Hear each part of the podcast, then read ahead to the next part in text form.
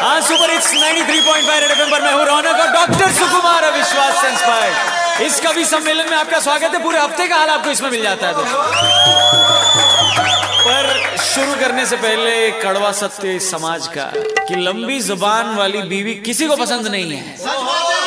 पर गूँगी लड़की से कोई शादी भी नहीं करना चाहता। मतलब कहाँ जा रहा है हमारा समाज? आगे बढ़ते हैं। सुषमा जी की तबीयत ठीक नहीं है, ये ट्वीट करके खुद उन्होंने ही बताया। तो सुषमा जी, स्वस्थ हो जाएँ, दुआ मिलकर पहुंचाते हैं।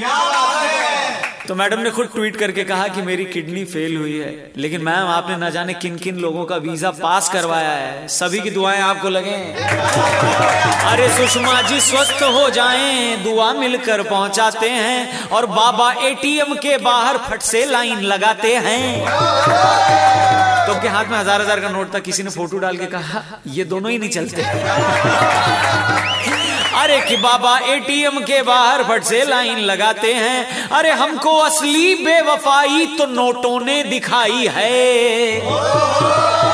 लेकिन सभी मिलके सोनम गुप्ता को क्यों बेवफा बुलाते हैं? अब सोनम गुप्ता का जवाब क्या आता है कि जिस नोट पर मुझे बेवफा लिख दिया है, गालिब, सही समय पर मुझी पर अगर इस नोट को खर्च कर देते तो मैं खफा ना होती, दफ़ा ना होती, सोनम यूँ बेवफा ना होती। कि नोटबंदी पे कैप्टन कोहली की तारीफें आनी हैं। तो गाली हो या ताली हो, सही मौके पर कोहली दे ही देते हैं। अरे सेशन विंटर का है, पर संसद में गर्मी बढ़ जानी है। लास्ट वीक तक इस देश में देशभक्त और देशद्रोही थे, इस वीक से ईमानदार और करप्ट हो चुके हैं।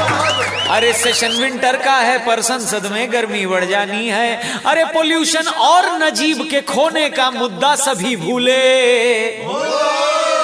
और ममता दीदी के संग मिलके सबने एक टीम बनानी है। और नवंबर के महीने में मार्च मिलकर करानी है।